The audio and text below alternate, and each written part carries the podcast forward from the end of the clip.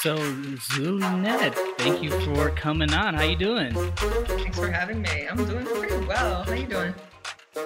Not bad, not bad. It's a Monday, right? Are you part of that, like, I hate Mondays? No, today has been like a challenging Monday, but usually no, I'm not that person that's like, you have a case of the Mondays. Like, no, that's not me. Mondays have been totally fine since 2016. They've been all right by me. So, yeah. I feel you. I can't really complain about Mondays nowadays. So, yeah. Introduce yourself. Where are you from? Where are you at? Yeah, so my name is Zulynette. You may call me Zulynette. I am currently based in Connecticut in the United States, depending on where y'all are checking in from. I am a full-time artist, poet, and there are a lot of things that fall under those two umbrellas, which include but are not limited to. I am a fellow podcaster. I am a producer, a director, a performer, a facilitator, an author, and many, many, many other things. I am everything from the CEO to the janitor. That's who I am. Nice. Sorry, I'm getting a little bit of feedback. Is that? It might be the room. We'll try to play through it. That should be fine. Maybe if I hug around the mic. No, that's not any better. We'll see how it goes. No, that's dope. So you're from Connecticut, you said? Yeah. Is that where you were raised? Mostly. I was born in Chicago, and my family moved around a lot from there. But we had lived in Hartford, which is the capital of Connecticut. We lived in Hartford on several different occasions, and eventually just settled in Hartford. We did a lot of moving around because my stepfather at the time was a truck driver, or we moved around a lot because our grandparents would move, and so we would kind of follow them wherever they went. Ended up in Hartford and been in Hartford since 2001. And nice. Particularly this year, looking to get out, move out, see, and live in other places. So I'm excited for that. Definitely. I definitely like moving around. So how was it growing up in Connecticut? It was pretty challenging. Some of it was challenging, I would say. The challenging parts were, we grew up very poor. We lived in not the best neighborhoods. We went to school. I'm saying we because at the time it was my siblings living with me, and also sometimes cousins would live with us and stuff. Latina families, that's how we do. So we were going to schools that definitely didn't seem to think we would be doing very well down the line, and they let us know. So a lot of that was very challenging. Knowing what would become of us was also a challenging thing to sort of envision. So in terms of becoming an artist, I wouldn't necessarily say it was an idea that was discouraged. It just wasn't in the realm of possibility. It wasn't an idea that existed. It was always and only a hobby. It just happened to be a talent that you had, but that was it. The really dope thing about growing up in Connecticut, particularly in Hartford, is it's one of the cities in the U.S. that has the highest Puerto Rican populations. So I very much grew up around my people, which was really rad for me. And it definitely influences my work. It influences my poetry. It influences it influences my speech, my mannerisms, and it influences my visual art. Pieces of Puerto Rico pop up in my work. So that was really cool having grown up that way. I I didn't know that until maybe I was an adult that Connecticut had that, particularly where I lived. I assumed that every place had Puerto Ricans just because I was so surrounded by them. I was like, they're here and in New York and maybe everywhere. They should be everywhere. But no, some people are like, I have never met a Puerto Rican in my life. So that was cool. Yeah, there's definitely those parts of the country with lack of Puerto Ricans. I've been there, and it's definitely better in the places where there are more Puerto Ricans. So, No, that's really cool. So, being Puerto Rican, are you first gen or your grandparents? Or? I think I would be second or third. My grandparents were born and raised in Puerto Rico. My mom was born in Brooklyn. I don't know what generation that makes me is what I'm saying. And then I was born in Chicago. So what am I, second gen? I think second gen, yeah. Okay, yeah. Cool. I'm second gen then. Cool. Yeah. The Puerto Rican culture is so rich. And I was just talking to, with my last guest about, you know, how rich it is. And he was from New York too. And a lot of culture. And so I would imagine, so how was like growing up, you were talking about growing up in rough conditions and, you know, you're Puerto Rican and you got these cultures. Was your art, you said that it was influenced by your culture. So was your art and early on a kind of recluse? And, you know, as a kid for me being, you know, growing up, in lower incomes, you kind of your imagination goes wild. Is that kind of how you went about it? I think my art for me when I was younger was first like I think I had a natural knack for it, and because people were giving me attention and praise for it, I was like, oh, this is cool, okay. In middle school, something that influenced me sort of taking it more seriously at the time, I was like 11, was a boy saying that girls couldn't draw. So I took that very personally and decided that I would prove him wrong. And I did. And around that time also Pokemon was like the thing. It was like popping at that point. And so I started drawing a ton of Pokemon. And then drawing a ton of Dragon Ball Z characters, and then drawing like just a whole bunch of anime characters. And so it became, which was really good for me at the time because middle school was then also when a lot of challenging things were happening personally with me. So it became a source of light essentially, because again, it was something where I was getting positive feedback. It was something that was giving me positive attention. And it was something that I could do anywhere. I could flip over my my class handout sheet and just doodle. I could get envelopes at home from the mail that my parents were getting, and I could draw on there. It was something that was super accessible to me, and I think that very much had an influence as to why it meant so much to me.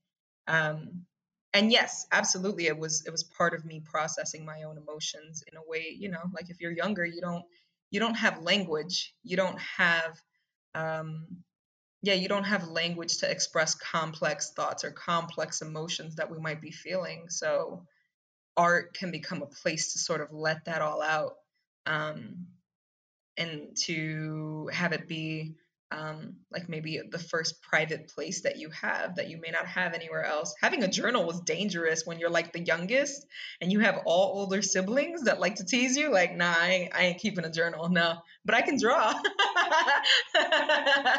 So it definitely became a safe space for me. Heck yeah. Yeah. You know, art, you can create. That's the cool thing about being a creative. You could create your own little worlds, and kind of go into them when you need to. So, you said that you were getting, before you mentioned that you had gotten a little bit of attention, and that it was mostly viewed as a hobby. What, like, when you start getting into your creative side, how were your parents' reaction to it, or supportive or not? Listen, if you ask my mom now what it is that I do, she still wouldn't be able to tell you. She would tell you that I'm a teacher, and I would just be like, sure, that's part of it.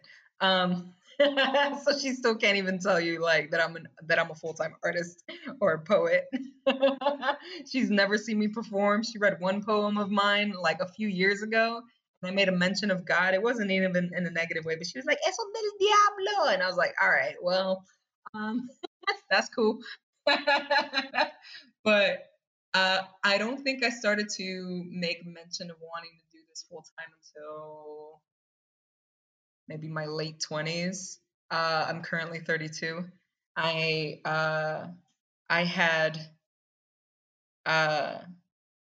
actually came at it through poetry before I came at it through art. I had started performing in 2010. I had gone to this all ages open mic in downtown Hartford. The place no longer exists.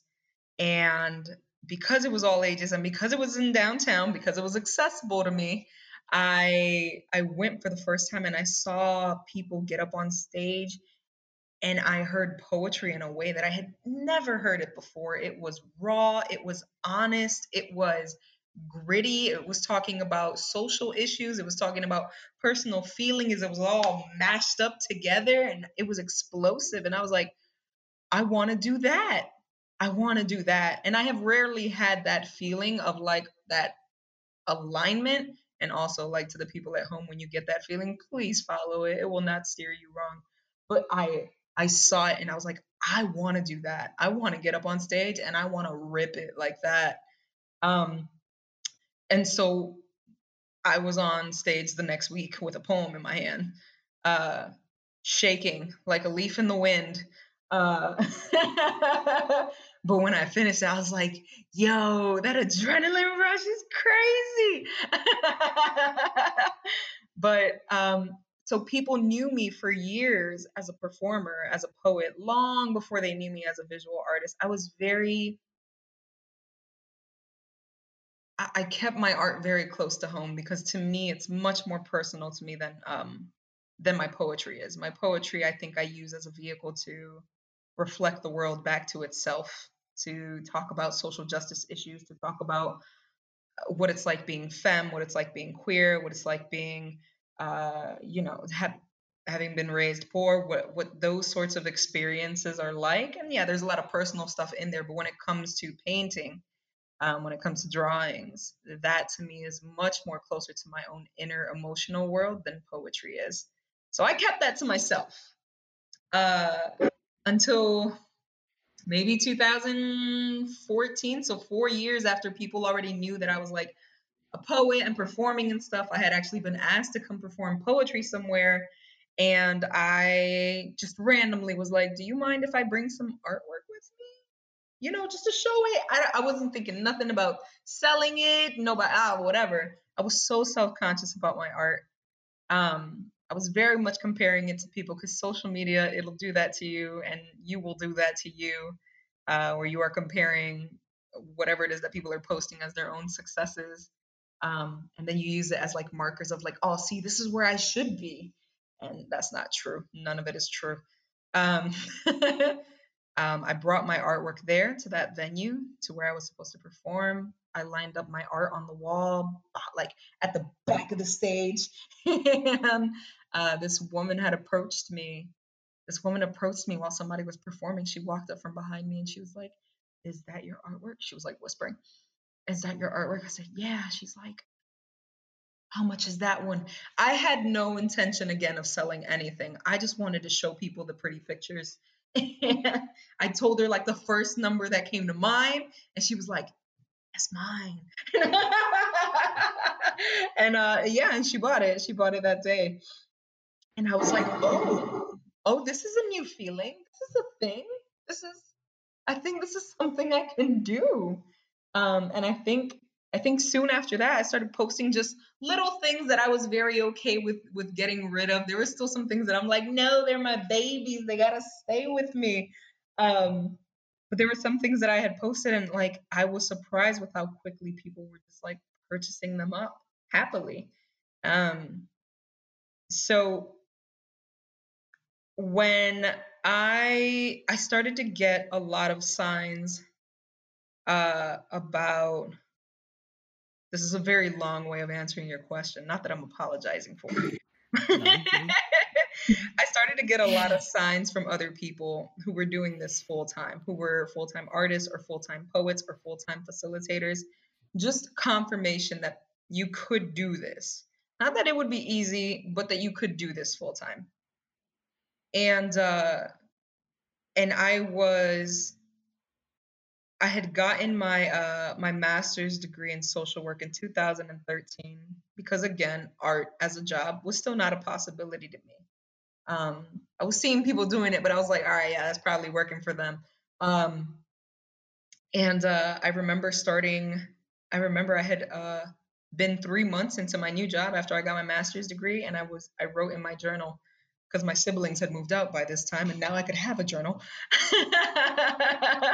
I remember writing, you know, I have no idea what I'm doing here. I don't want to be here.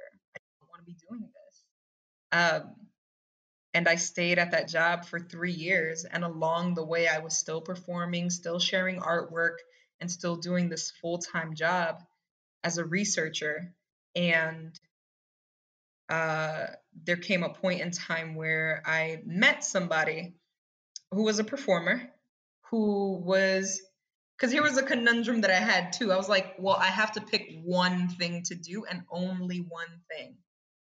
I have to either be a poet or I have to be a painter, and that's it. And the other one just has to take the back seat and chill.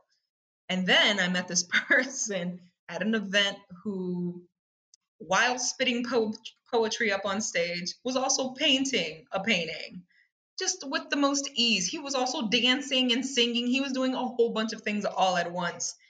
And my best friend at the time, like, leaned over towards me and just elbowed me a little bit. And I was like, I get it. Okay, I see what's happening. And I was so inspired that night. I was so inspired, in fact, that I went into work the next day and I was just bawling. I was crying at my desk. I was like, I don't want to be here. I hate this. I hate everything about this. And so I knew that I was going to make the leap. And so I started to sort of plan and prepare for that monetarily, energy-wise, asking myself some really good questions, like, if nobody ends up buying your artwork, if nobody ends up booking you, if nobody ends up supporting your work, are you still going to do this? Or are you only doing it because you think people are going to give you money? And I was like, nah, I'm doing this regardless. So yeah, 2016 was the leap. And I think after I made the leap, that's when I told my mom. I was like, listen, this is what's happening. This is the plan. I have enough to, you know, afford my apartment, my car. Health insurance is going to get figured out. I don't know what to tell you about that. But yeah, I'm like, I just want to try. I just want to try and see what happens. Yeah. She's been supportive, question mark, ever since. It's still kind of gray. It's still kind of gray. And I think it's just because she doesn't know exactly what I do. Did she kind of freak out at first? I think so. I think so because it means so much to our family. I was the first person to get any sort of college degree, let alone a master's, let alone going to grad school, let alone, you know, working at a research organization. It was a big deal. There was a big sense of pride around that. There was a big sense of like, this is who I am now. And so when I discovered that this isn't who I am, that I'm this and more, that I'm this and I want to be an artist, that I am this and I want to be a poet, that I am a researcher and I want to do all this creative stuff too, that I do have a social work degree and the way that I want to do social work is through art and poetry. There was a whole lot of redefining who it is that I am.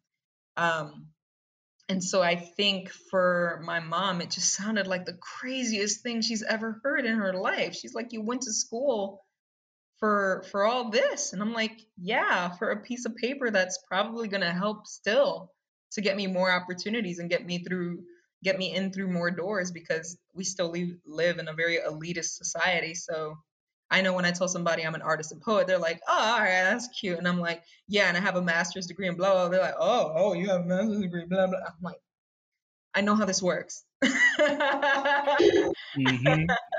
So it's part of it is like utilizing the privilege that I have so that I can do the work that I want to do for the communities that I want to work with, for my community. Yeah, so it's kind of like a Robin Hooding in a sense. Yeah, there you go. Steal from the rich, give to the poor. I like that. No, that's really cool, and I stand by that whole notion as well, that you know, the society is kind of structured for us to fall into these little, you know, distinctions and pockets, and then we're supposed to define our whole personality around this title, but we all know that humans are way more complex than that. So with the ever-changing world, why not change that shit too? So facts. So going deeper and kind of backwards, because I've do you remember the first time you wrote poetry? The first time I remember writing okay poetry was shortly after my nephew was born, my first nephew, my eldest nephew. He was born in March of 99, and that summer, and I was with him every day because my sister lived with us at the time. So I was with him every day, and I was like, I'm an auntie, and that makes me cool. That makes me a superhero. Can't nobody tell me nothing. I'm Titi now. You can refer to me as Titi. And that summer I had ended up going to Chicago to visit family. I was like, oh, I am missing this kid. This is like my first nephew. This is a big deal to me. So I wrote him a poem, and it was the corniest corn you've ever corned before. But it was sweet, and it was tender, and it was full of love. And so that was probably when I was around 12 years old. From there came like high school poetry. So, you know, boys are stupid. You broke my heart. Everything is dark and awful. Woe is me. And then as I got older and I would say going to college, I went to UConn over here. And when I went to college, I was having these experiences of feeling like what an animal at a zoo must feel like seeing people look at it through glass, because we were talking about, most of my classmates were white, you know, grew up in suburbia and all that. And the things that we were talking about were, you know, poverty, racism, sexism, and the topic of Hartford, like as a city, would come up a lot. And for folks that don't know, Hartford is an impoverished city. Hartford is majority Black and brown. And I would feel super uncomfortable being in those classes. I would feel like I was being observed. I would feel like I was under a microscope. I would feel like I was being dissected, like my community was being dissected from people who could never possibly fathom what it was like to survive or to live or to love a place like where I come from. And so I remember writing a poem where I think the shift really happened in terms of how I write now. It was critical. It was definitely me calling out professors. It was essentially, you know, calling out the elitist BS of like how it is that you judge people that, again, come from where I come from, like the SAT scoring and the mispronunciation of names and the racism and the, you come from there, that must mean you're not going to go very far. That's the ethnic or the racial group you come from, you must not be able to go far. Oh, you're a woman, you must not be that brilliant. I think that's really where the shift of how I write and what I write about happened. So then when I saw somebody doing that at an open mic and sharing something that raw, I was like, oh, oh, this is the thing. Okay. Yeah. Yeah. But yeah, it started with my nephew, I'll say. Oh, heck yeah. No, yeah. I mean, all art starts as like bad art, quote unquote, you know, so the first time I drew was a crappy drawing. So, cause you were saying that it was cheesy and et cetera. So, I remember I did a little poem in kindergarten that won a little award. And I remember finding it and reading it. And I was like, this is garbage. Anyway. I'm gonna tell you a secret. You just reminded me of one. My mom, there was a radio station that was having a Mother's Day competition, a Spanish radio station when we lived in Springfield, Massachusetts at the time. And my mom had like a poem somewhere. It was like, how do I say this? It was like pre-written. It was somebody else's poem. It was like on some tapestry that she bought at some store or whatever. It was definitely not my poem. But she had me call in the radio station. And before she called, she was like, I need you to pretend like you're crying. I need you to be like emotional. Read this poem. Let's just see what happens. I was like 6 years old at the time. And we called in and I read the poem and I was like, Mommy, you mean so much to me. And I won. Wow. The radio station does not know that was not my poem, that shit came off of like, again, some tapestry or something that we had around the house. And she won a vase with like an Asian design on it. And it was like on a little part or something. She still has it to this day. And it was based off of a lie. It was based off of a lie. But that was like my first poetry award.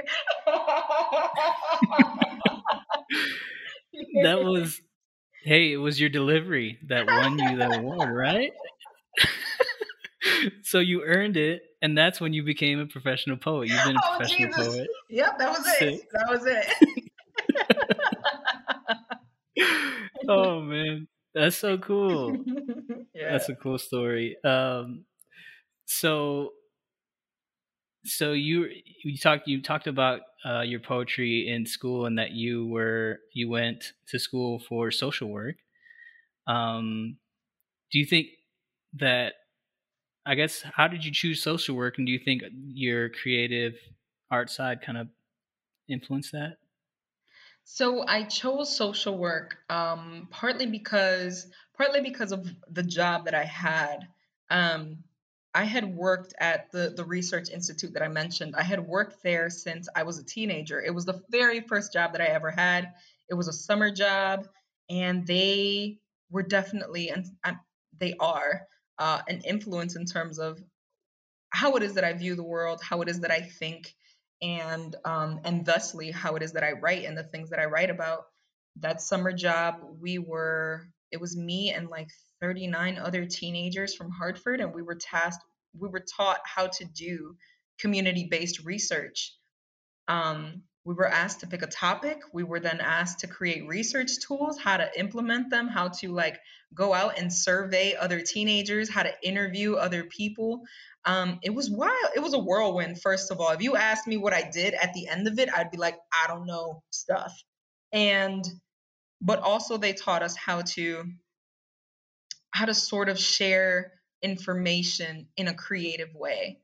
So we had ended up building a website. We had ended up making, what was it called? We were making we were taking pictures, but also creating like storylines out of them.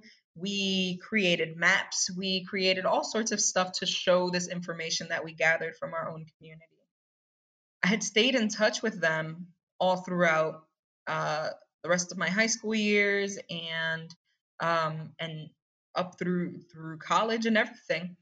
I would intern for them. I would work for them part-time. Whatever it is that I could do, I would stay connected to them because I knew, I was like, I'm never going to be able to get another job that's like this, where I feel like I'm doing something in the community, where I'm not just somebody who's helping somebody find a t-shirt that goes with their jacket. I used to I used to work at a retail store and I hated it. But it for me, and no shade to people that love that. There are people that love that. I do not love that. So I had stayed in touch with them, and then from there, it sort of influenced, that's what influenced me getting a social work degree.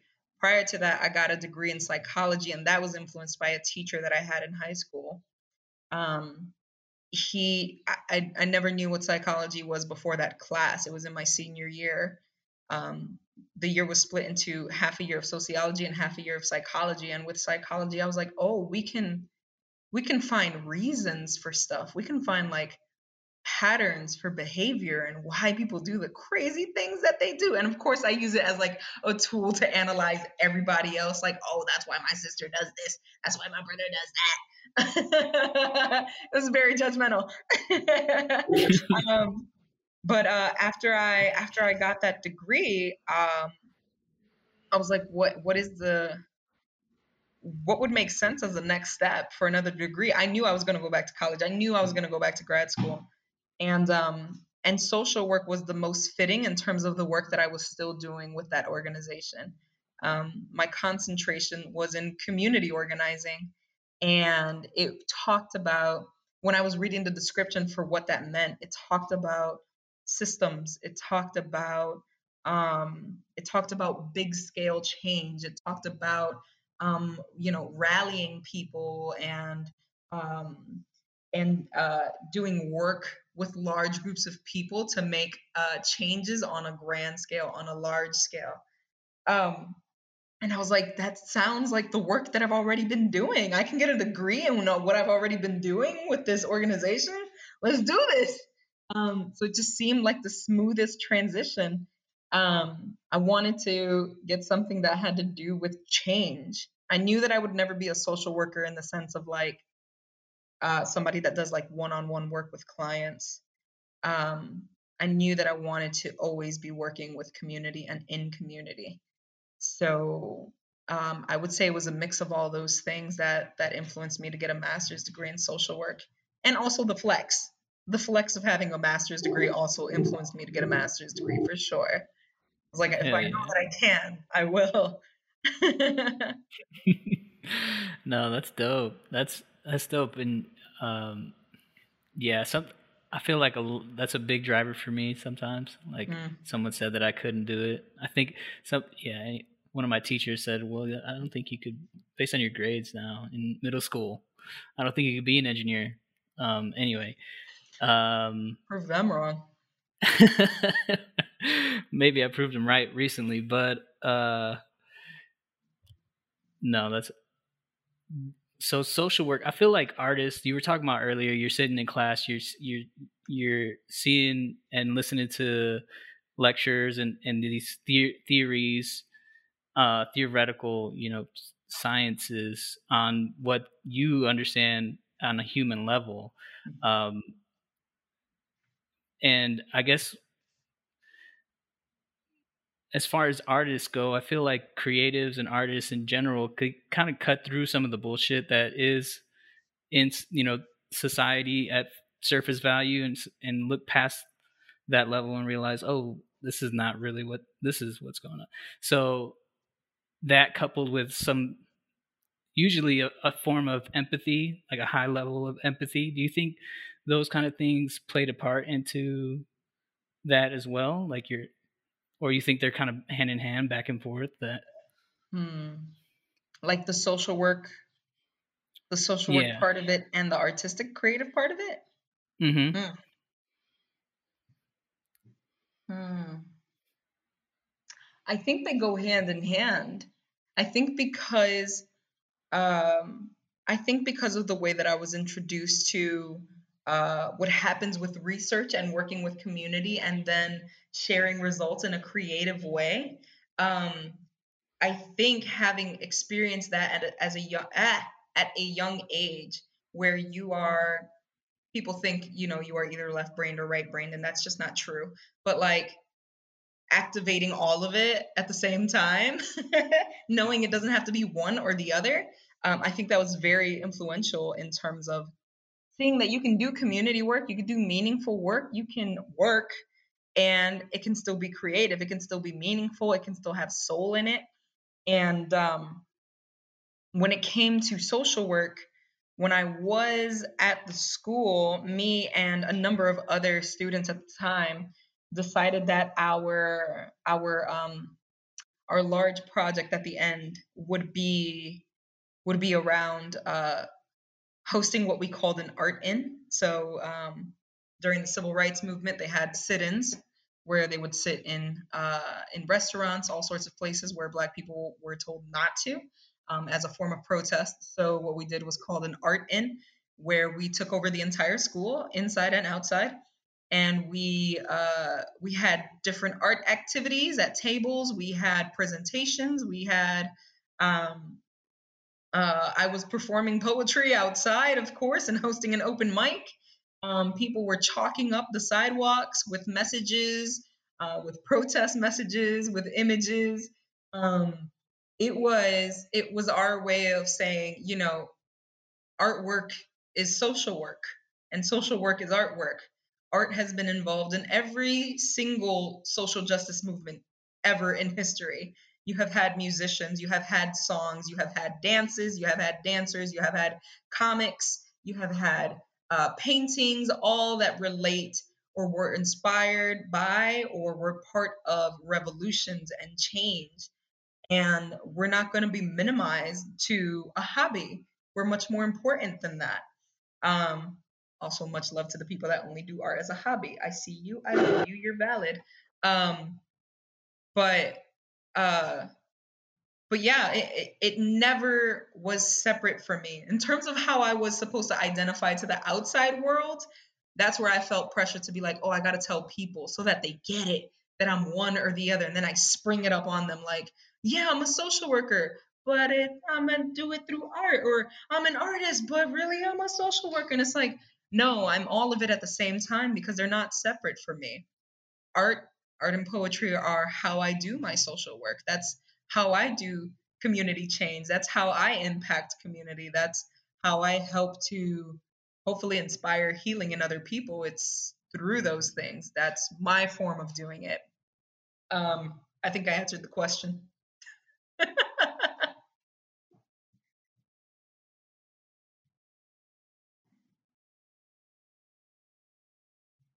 Oh, you're muted, love. Oh, sorry.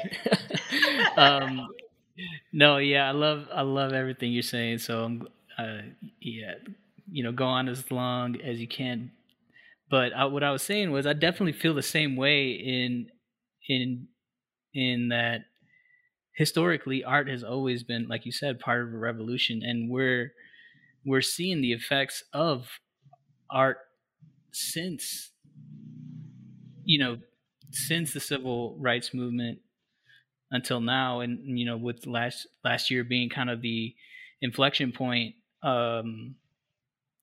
where, you know, rap is a version, poetry is a version of art. There's a whole hip hop. It has its own whole visual side of art, which has been kind of infiltrating the society, the mass society until last year, you know, kind of pushed it over. So I feel like it's understated a lot of times, like you said, how impactful it can be, especially if you're taking those two, like you said, two parts of the brain, and intentionally melding them together. Cause sometimes it's on accident, sometimes it's on purpose, you know? So, right. No, that's really cool.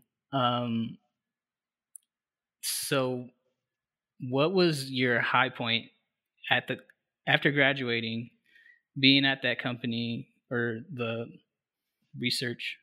I forget what it's called. The place was called the Institute for Community Research. Institute. Okay, cool. Yeah. I didn't know what to call the entity. Okay. You can call it just organization because it is an organization. Okay. Yeah. Yeah. Okay. Cool. So at that organization, what was your high point there? my high point there. While working for them, outside of art, my high point was I was usually doing projects where I was working with youth. I was usually working with high schoolers. I was usually working with at-risk youth, which is their way of saying Black and brown youth. I mean, that was my jam. I love ice. And I mean, to this day, I still love working with high schoolers because they will not let you get away with anything. And they are really good for keeping your ego in check. And they are really good at being creative and amazing human beings. And so my high point was probably watching them create community with each other. It was watching these young people who had probably never met each other prior to the program, like become lifelong friends, and get to know their own community in a different way that they hadn't before, and to see it through a new pair of eyes, in a sense. That had always been like the highlight for me. Was working with them and seeing them like challenge themselves. You know, they were doing so much work and they were doing so much valid work. And it's like seeing them realize that their own voice matters and that they could use it, they could hone it and use it and focus it in such a way to create change. That was really rad for me. That was always rad for me. So I would say those were the high points because I did multiple projects and I worked with multiple groups of youth. So I would say when those things were clicking for them, when they were having those aha moments, those moments of, oh, I can do this, or they make it to the other side of like having given a speech and I know that they were nervous as hell going into it, and then they come out of it and they're like, whew. I'm like, yes, that. I love that. Yeah. Man, that must have been so rewarding. That's so cool. Yeah, it was. It was. So did you see someone kind of like rise in over time and kind of be the person ready to fill your spot for when you eventually left, or? Yeah, there were a couple. There were a couple of students that definitely, that I was like, listen, if I could give you my job, I'd be happy. I would be ecstatic. I would be ecstatic if you took it. It didn't happen. Oops. There's a lot of complexities there and bureaucracy there that comes with all nonprofit organizations, but yeah, there. What I like to say now is that there is genius in our communities, and I don't mean genius in the way that it's been like whitewashed or male washed in any way. I mean like there is genius in our communities, and I just wish we would all do a better job of like honing it in young people and recognizing it, even if it doesn't look like them sitting in front of a book. Because it doesn't always look like that. And it doesn't make it any less genius. So yeah, there was a lot of complicated things with working at a nonprofit as well. Where they, I don't think it was necessarily encouraged for them to take my spot where I would have happily just been like, one of y'all should have this. Yeah. Yeah. Sometimes it's just a matter of like a degree. Like if you don't have a master's, you can't have this. Is that kind of correct? That would definitely be one of the things. Jeez. Yeah. That's too bad that some of those, you know, nonprofits work that way. Maybe some of us can create some new ones with less bureaucracy, like you said. In the future. I'm all set with creating a nonprofit, but I would like to keep being the solo renegade that I am now, and just doing what I do in the shadows. There you go. So, yeah. so that probably did that play a part? Because you were talking about when you went to that poetry slam and you saw that person that flipped the switch and you went back to crying the next day, was that playing a part as to why you decided to jump ship? Oh, there was a ton of reasons. There were a ton of reasons. And looking back on it, there are even more reasons than I thought there were originally. Part of it was actually me working with youth. Part of it was sometimes there would be these points in the process where I had to like run our next step through a supervisor. So we're saying that we are empowering youth and we want them to decide for themselves, et cetera, while also saying things like we have grant requirements, we need to look good to stakeholders, we need to like make sure the mayor likes us, et cetera, et cetera. So sometimes they wanted to do something, say something, advocate for something, and weren't encouraged to do so because of those other things. And so there would be some of these times in the process where like there was a lot of friction. There was friction in terms of like, okay, well, what are we allowed to say? What are we allowed to do? What are we doing next? Who are we waiting for to give us a yes? And I'm like, this sucks. And also, I very much recognize the hypocrisy that I had at the time, telling them that they could be whatever it is that they want to be, and I wasn't being everything that I wanted to be. I was in a position that, again, 3 months in, I knew that I didn't want to be there. And I ended up staying for like 3 years. Learned a lot, gained a lot of skills, wouldn't do it differently, but it was a doozy. So that was part of the influence to like leave the job, was working with youth and recognizing that I wanted to be more for them. I wanted to be more for them by being more for myself. Part of it was like trial and error. Like I attempted to do it all, and it wasn't working for me. I attempted to hold down the full-time job at this organization and also do art and poetry as much as I possibly could. And it was just draining me because I would carry work home, like mentally, emotionally. So part of that was trial and error, trying to do it all and not being able to do it all. Shocker. And part of it was like, what makes me excited to wake up in the morning? And recognizing that this job wasn't doing that for me. In fact, it was doing the opposite. I would wake up in the morning and there was definitely a time period in there where I was very disappointed that I woke up. I was doing all that I could to not leave bed. I was self-sabotaging in some ways to see if they would fire me. Looking back on it now, I was like, oh, I was trying to get them to fire me. And that was my knowing that I didn't belong there. And I think that's also important to know too, is like that intuition knows. 3 months in, I was like, I don't belong here. I stayed for 3 years when my intuition was already like, nah.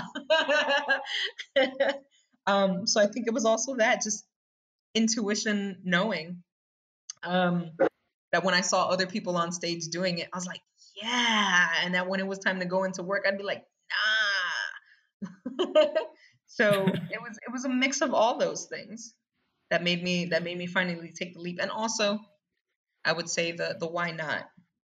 Like if I try and I fail, I know that I can get a job. I know that people will hire me. I know that the labor force will always be open and available. So like why not? Why not take a chance on myself? Why not take a chance on something that I've never seen anybody else do before like this? Yeah, because I don't want to look back on my life and be like, I could have, I should have, I could have tried at least. I could have given it a shot. Yeah. No, that makes a lot of sense. And, you know, I feel like a lot of people resonate with that, what you said, that I knew in 3 months, but I stayed for 3 years. Yeah. I felt the same way getting into my professional career, but my mindset was I got to get as much out of this. I'm in here now. I got to get as much out of this as possible. Spent 5 years into it. Mm-hmm. So that's really cool. So the first day jumping ship, how was that? So jumping ship happened twice, which was funny. Okay. Mind you, again, these people knew me since I was a teenager. So I felt like I was breaking up with my family in a way. Not that we were actually family. But I had gone first to the founding director. So this is the person that actually opened up the organization. And I told her. And she essentially said something to the extent of like, about time. She's like, I knew you would eventually go. I knew you would eventually go for art, for your creativity. I just wanted to see when. I was like, okay, bet. And then I went and I quit again in the same day. I quit with the executive director. The first thing that she said that came out of her mouth was, "Aren't you afraid of being a starving artist?" And I mean, there were some alarms in me that were like, "Of course, fool!" But I was like, "Nah, I'm scared of shit. I got this." Which is funny because then immediately after that, she said, "You know what? Actually, my son, he's an artist and he's doing all right." And I was like, "See." But our stereotype is the starving artist. Yeah. Yeah. Nope. But yeah, the day after that, oh no, not even the day, in the same day. So I quit twice. And in the same day, like after I did it, I felt what I can only describe as like eerily calm. It was almost scary how calm I felt after that happened. I was expecting panic, to faint, to throw up, like cry to my mom and be like, I have betrayed you. Like, I don't know. But instead I felt the most calm I had felt in the 3 years prior to that. I feel that. I feel it's, for me, it was almost like it was a release that I didn't know, like a weight that I didn't know was on me. It had been on me for 10 years. And or more. And then when I quit, it was like this, it's like, oh shit, this is what I was supposed to feel like life. Is that kind of how it was? Yeah. I was like, I'm not, oh, I can wake up in the morning and not feel like immediately stressed out. Or I can move more. I can spend my time more intentionally now with what it is that actually resonates with me versus like what a boss is telling me to do. Or what a grant is telling me I have to do, what I have to fulfill. I'm like, oh, I can do this like authentically. I can curse in my poetry. I can make connections with people. I can tell organizations to like fuck off if I want to, because who gonna stop me now? Who gonna stop me? So it was really liberating, which is also simultaneously really scary because now you still also have nobody to tell you what to do. You are doing this all on your own now. So it involved a lot of self-trust and a lot of trial and error and a lot of learning and bumps along the way. But yeah, I was like, oh, this feels great. I think about now, like, what would it be like to go back to work for somebody else? And I'm like, I as soon as somebody says something sideways, I'm like, nah, whatever, I'm out. Whatever. Hell yeah. So this was 2014, you said? When you quit? When I quit, 2016. 16. So 5 years ago, yeah. 5 years ago. 5 years ago. Okay. Yeah. So what are you learning in that first year, you know, on your own? Oh man. What did I learn that first year? I had to listen. I'm still learning it, by the way. I had to learn how to like schedule my time.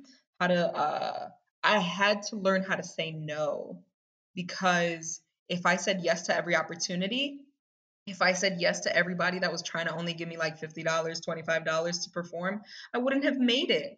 So I also had to learn how to like, how to evaluate my own value. And how to advocate for myself. Like, I'm not doing this as a hobby. I'm really good at what I do. And I've been doing it for a while now at this point. And you're going to have to like honor what I do by paying me thusly, because now this is my job. Now this is my livelihood. Now I'm in a different position than when you met me like 3 years ago and I had a full-time job and I was doing perfectly fine. Now the circumstances have changed. So now your treatment of me is definitely going to have to change, and it's going to have to meet certain expectations. And so when you are coming at me and saying that you want me to perform for an hour and you want to give me $25 and a sandwich, like, no, that's not going to fly for me. And I very much have gotten approached by organizations that I had performed for prior. So it also got a little awkward sometimes for some folks, like, you know, we don't have the budget, you know, that you performed for us before. And I really, really had to get comfortable with saying no. But the more comfortable you get with saying no, that also means you're creating more room and space for the yeses that align with what you're actually trying to do. Definitely. Yeah, that's so cool. I feel like a lot of people starting off, they feel like they need to say yes to everything because there's some kind of like pressure to start getting some kind of attention or some kind of, income, even if it's just the very little, Right. But I've found myself recently kind of like, I have my projects and that's worth X amount to me. And if I'm going to do someone else's stuff, then it's got to be at least worth that, if not more. Is that, so what kind of things were you saying no to once you figured it out? Oh, I was definitely saying no to, to stuff that was like, hey, can we give you again, like $20, $50, hey, do you want to drive to this event that's like an hour away from where you live and then an hour back, and we'll give you like this amount of money? It was like stuff that mathematically did not make sense to me. And also it was stuff that was like, I'm very offended by the word exposure now. I'm very offended by people that know that I've been doing this for as long as I have and are like, what we would love to pay you with is exposure bucks. I'm like, I can't pay anything with exposure. Like, wild. That's the craziest thing I've ever heard. I can't pay my rent in exposure. I can't eat exposure. I can't soak myself up with exposure. So I can't get paid in exposure. You're not actually doing anything for me. And honestly, anybody that has ever offered me exposure that I have ever said yes to, nothing has ever come of it. Nobody is like, hey, that time that you performed at this place where you didn't get paid. Not that they knew that, but remember you paid. I would now like to bestow upon you thousands and thousands of dollars. Like, that's what people think happens when they pay you an exposure. It's like, that's not how that works, my guy. So Yeah, people think they're like Oprah or something. Like, if you were Oprah, I would, I would maybe do it for exposure because she's got a big audience. You're just like me.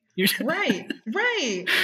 So you got a platform of like, and I'm not talking about social media. I mean, like in person. I see your events. You have an audience of like 3 people. Most of them are related to you. You're talking to me about exposure. No, this does not make sense. So no. Right. Yeah. Yeah. No, that's what's up. Yeah, I feel you. So, so what's a day in the life of Zulynette, the artist, the poet, the creative alchemist, look like nowadays? It depends on the day, honestly. I never experienced the same day twice, which is very okay by me. Typically, so what I have tried to do, something that I would recommend to folks that are looking to give themselves some sort of schedule, is every day of the week is themed for me.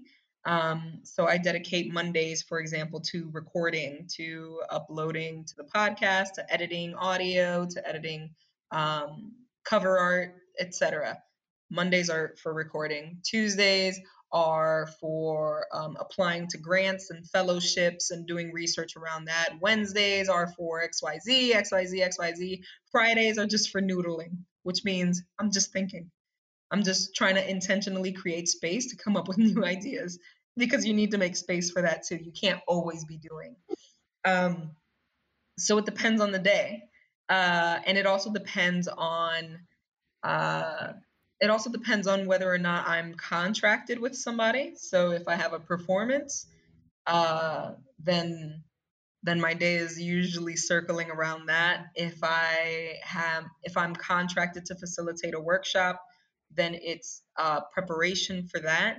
If it's something that's like a series of workshops, which are super fun.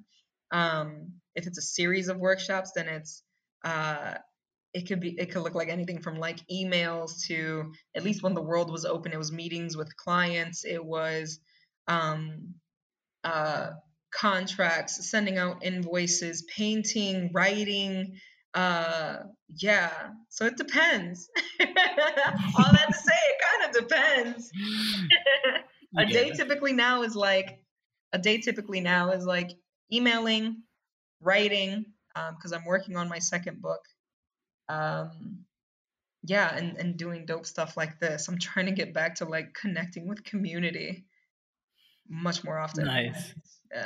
Yeah, it's definitely something I had to consciously try to do, and that's why I started the podcast. And on the topic of podcasts, how did Creative Alchemist, that's one of your biggest platforms right now. Like, when did you decide to start that? Yeah, I think I started it in 2018. It was very much inspired by the fact that when I was looking up information for how to be a full-time entrepreneur, I was having a really hard time finding information around that, particularly when it came to being an artist who was trying to work. It's almost like people don't believe in that anyways. So I was like, you know what? I have information. I have lessons that I've learned. I have experience that I can share freely with the people. So let me do that.